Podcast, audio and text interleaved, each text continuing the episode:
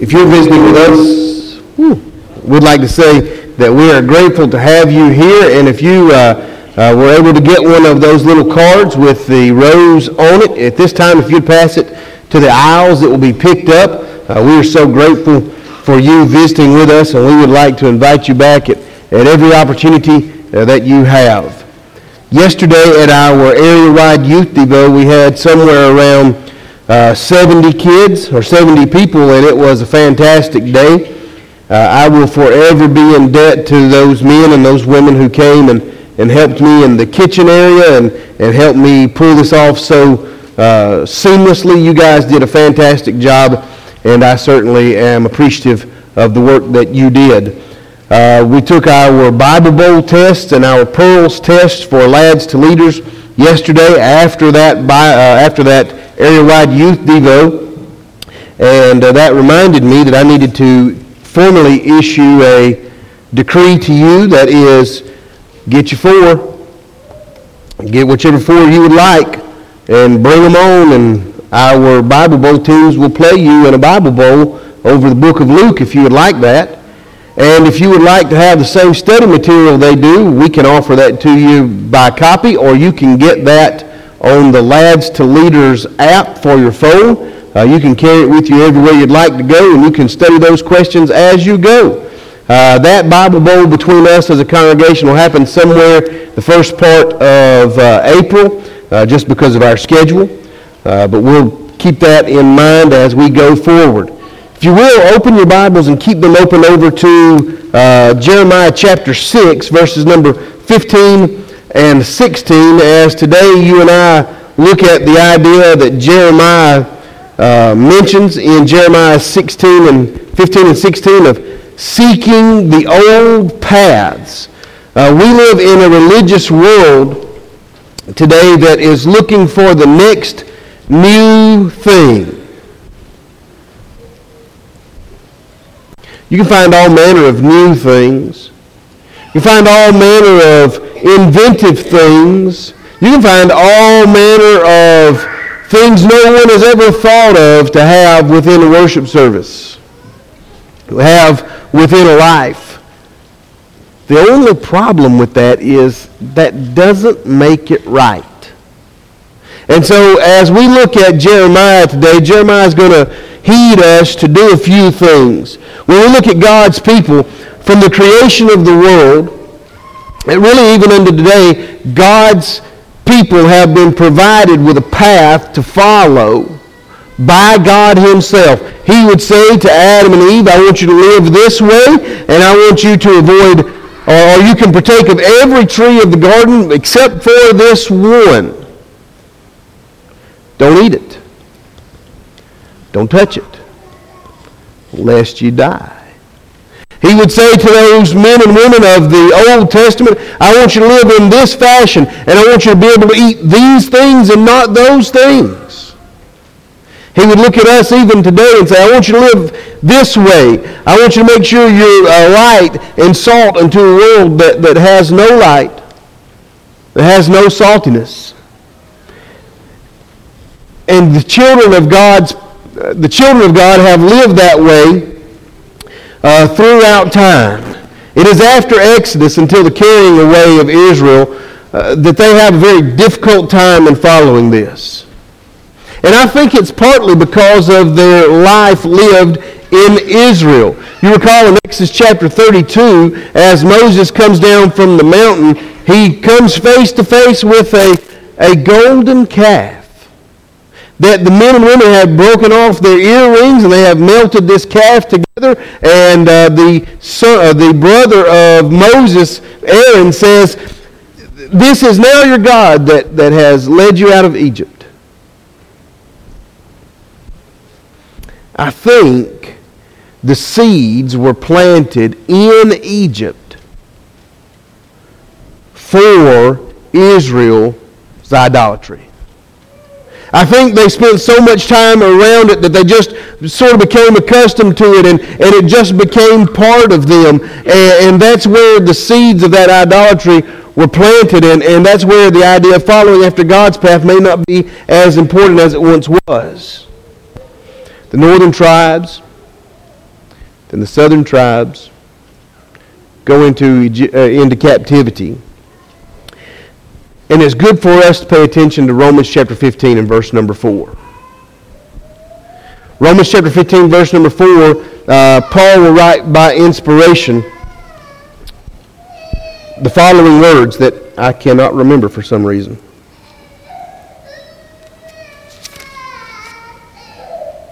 Ah, for whatsoever things were written aforetime. Notice what he's writing there. Whatsoever things were written aforetime were written for our learning. What a great idea that is. The things that God has given us in principle throughout the Bible have been written for our learning, and it is important that you and I learn those lessons. I want you to notice Jeremiah 6 and verse number 16 once again. Thus saith the Lord, Stand in the way and see, and ask for the old paths. Where is the good way? And walk therein, and ye shall find rest unto your souls.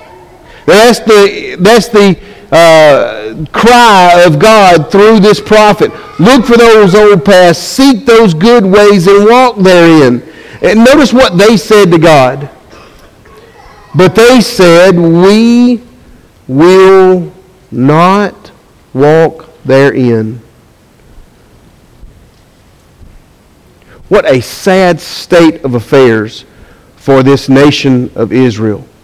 What a sad state and a sad statement made to God from this nation. We're not going to walk therein. We're going, God's going to give me everything I need, but I don't want that. Ultimately, when they say we want to follow self and we want to walk after our own paths, is going to lead them to destruction. Let's look at this verse in depth. Thus saith the Lord. As it begins out, God begins to speak to them and when God begins to speak to us, we as his children, as his creation, not even as his children, even as his creation, we're obligated to listen. Stop right there and think about that for a moment. Whether we ever heed, whether we ever do those things or not, because of who he is, we're obligated to listen.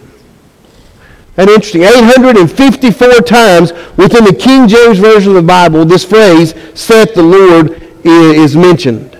854 times. Do you think it's important?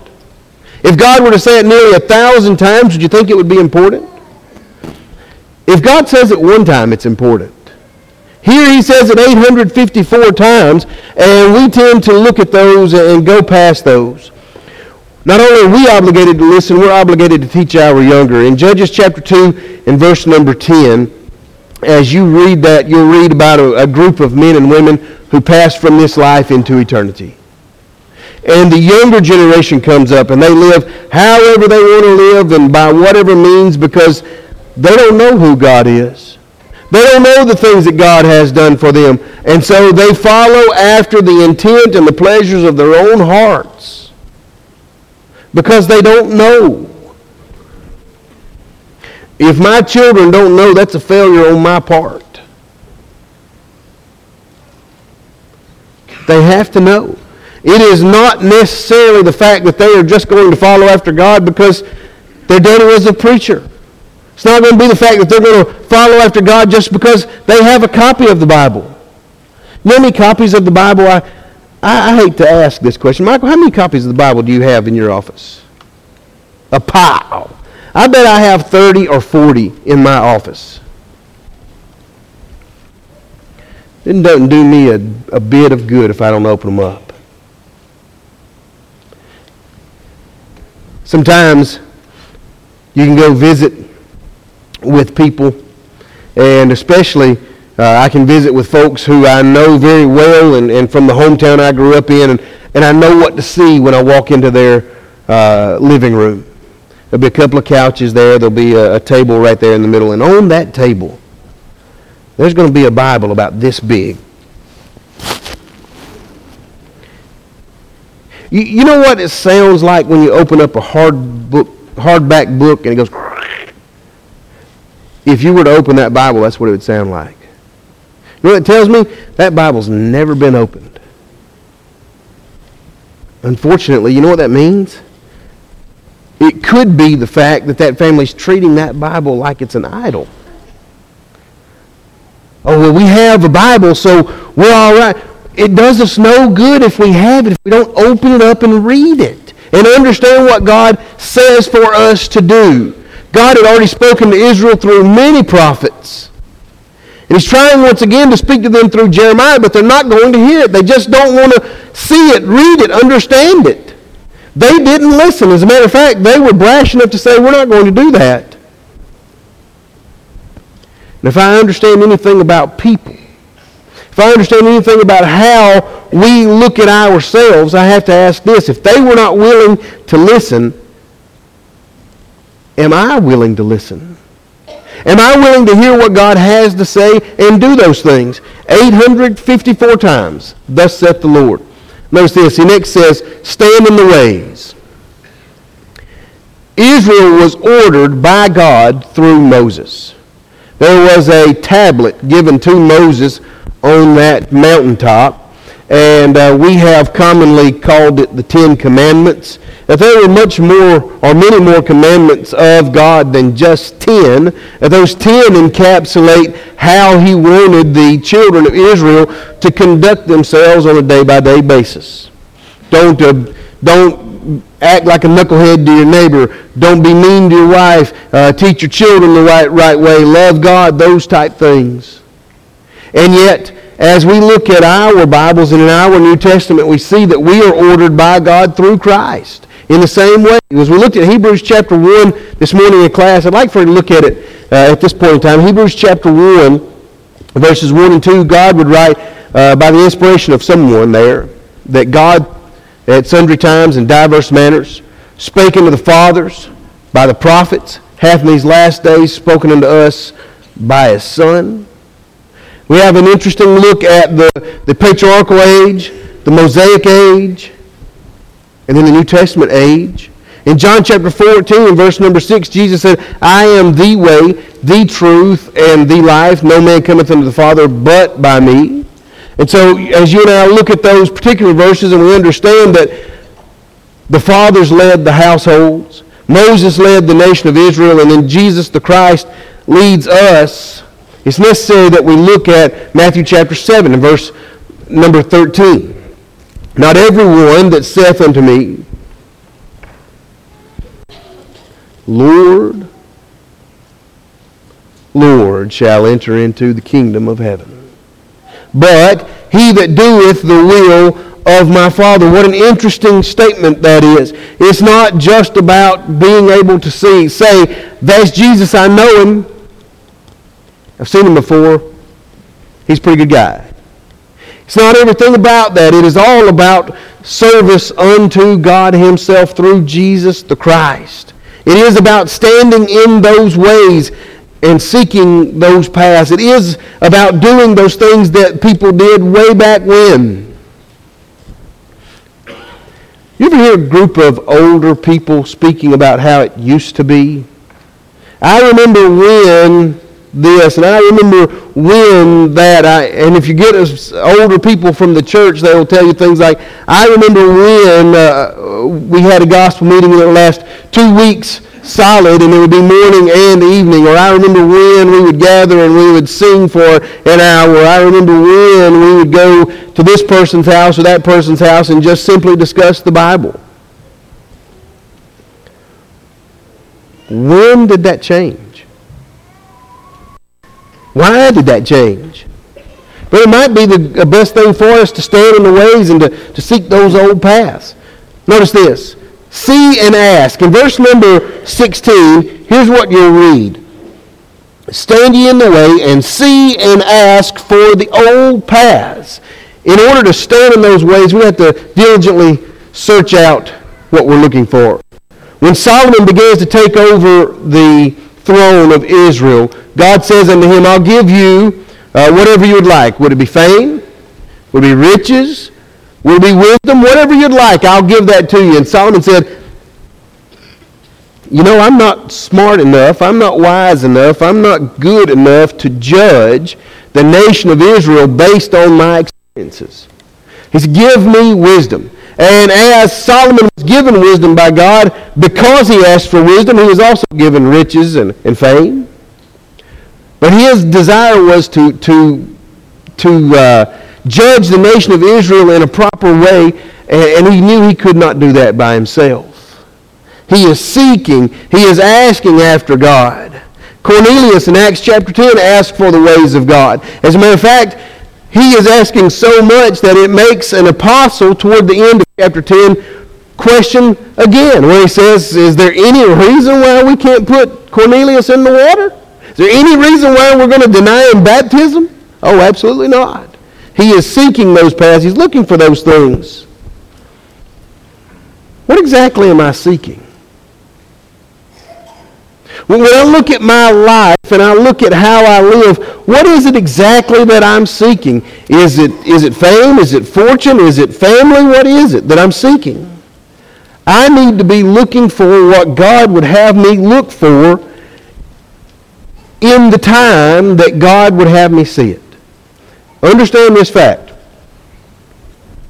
Understand this idea. Sometimes I can look for what is good and holy and righteous before God and not see it because it's not time yet. Galatians chapter 4, verses 4 and 5. In the fullness of time, God sent forth his son, made of a woman, made under the law. Why didn't he send him before that? It wasn't time yet. Sometimes it's just not time yet. There are a lot of very deep uh, insights and ideas found within the Bible. And it would be necessary to have a good foundation in order to understand those things. All too often we want to jump off into those deep things and not be able to swim in the shallow. And it's not time yet. Learn these lessons here and then work your way that way. And so as we're seeking those old paths, we're seeing and asking of God, we're seeing and asking in God's time. Notice, if you will, John chapter 8 and verse number 31. John chapter 8 and verse number 31, John writes this, And Jesus said to those Jews which believed on him, If you continue in my word, then you are my disciples indeed. Then you are my disciples indeed. Have I continued in his word? Am I seeking and asking, am I his disciple indeed? Seek what? The old paths. If I seek that old path, it's going to send me back to Jerusalem. If I seek that old path of Jerusalem, it's going to take me to about 50 days after the death of Christ. If I seek those old paths, they're going to take me to Acts chapter 2. That's where the old paths, the new path, and every path of God converge. As a matter of fact, in Acts chapter 2 and verse number 22, Peter says, You men of Israel, hear these words. Jesus the Christ, who was uh, living before you and who was approved uh, of in front of you by God, by miracles, by signs and wonders you've taken, and with your wicked hands, you have placed him on a cross, and you have killed him. If you skip down about verse number 37, the, the crowd doesn't even let Peter really get ramped up just yet before they say, what are we supposed to do? How do we offset the, the wrath of God that is coming toward us because we have killed his son. Repent and be baptized. Be a part of his church. Work for him, not, not against him. So if I seek those old paths, going to take me back to to the death of Christ and to Jerusalem, if I seek that old path, I'm going to learn how to repent and, and be baptized. I'm going to learn how to confess Jesus. I'm going to learn how to hear and believe. If I seek those old paths, according to Romans chapter 5 and verse 10, I'm going to be reconciled back to God. Now, that may be a concept we don't look at very much, but it, boy, is it necessary. there is a definite disconnect between the sinner and God Himself. And it can only be reconciled by God. God sending that sacrifice to be offered for us, us being obedient to God, we can reconcile. You know what kind of a relationship He wants? Read uh, Genesis chapter 1 and 2 and you see how he lived with Adam and Eve. That's the relationship he wants. That one that is right there beside each other. But the one that we give him today is, is, is this far apart. Why?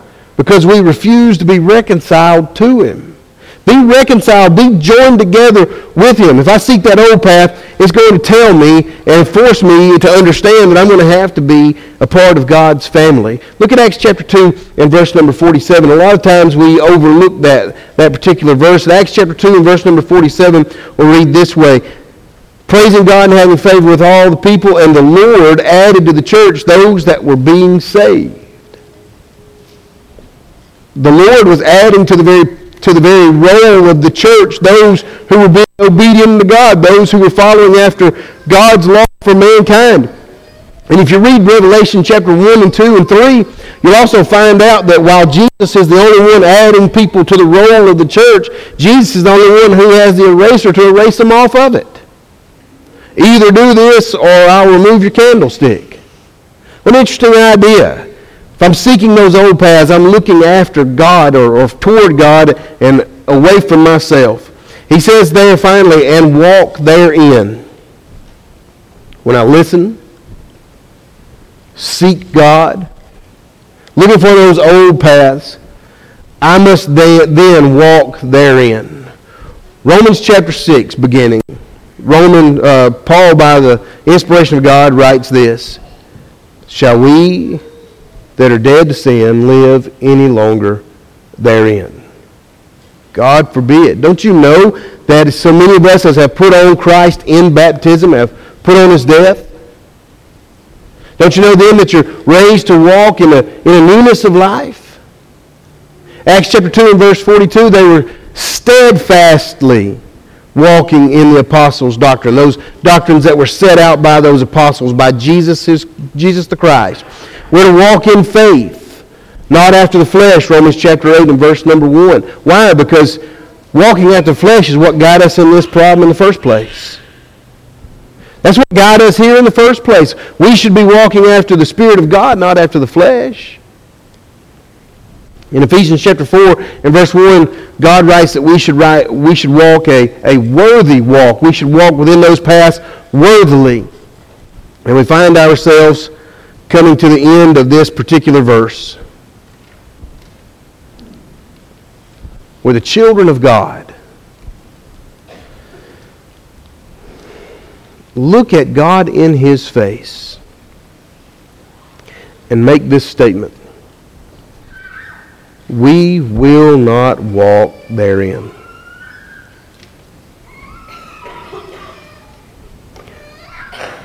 What a sad statement it is for these people, these people of God, these children of His.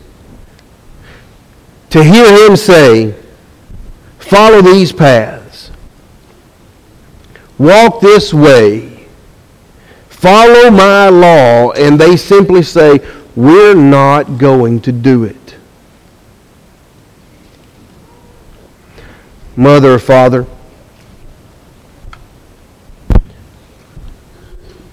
Try to understand, if you can. You telling your child to do this or, or to do that, and then simply look at you and say, I am not going to do that. Probably the first thing that you think of in your mind is, I'm going to have to kill this child. And when that passes, a lot of hurt and a lot of sadness in mother and father because the child says, I'm just not going to do that. Imagine the hurt and the sadness that would be found within God when his people tells him, we're just not going to do it. Many times the children of Israel said, yes, we're going to do that, we're going to follow that, and they would do it for a little while, and then they would slump off and, and not do it. But never have they been so brash as they were in Jeremiah chapter 6 and verse 16, where they just simply said, we're not going to do that.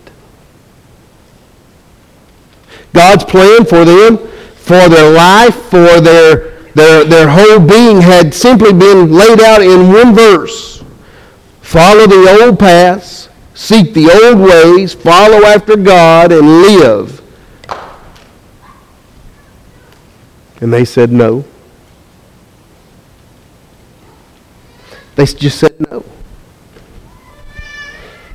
In Jeremiah chapter 6 and verse 16, not only can you see the plan of God for the nation of Israel, you can see the plan of God for the children of His today. Notice this. Thus saith the Lord, Stand you in the ways, and see and ask for the old paths, wherein is the good way, and walk therein, and ye shall find rest for your souls.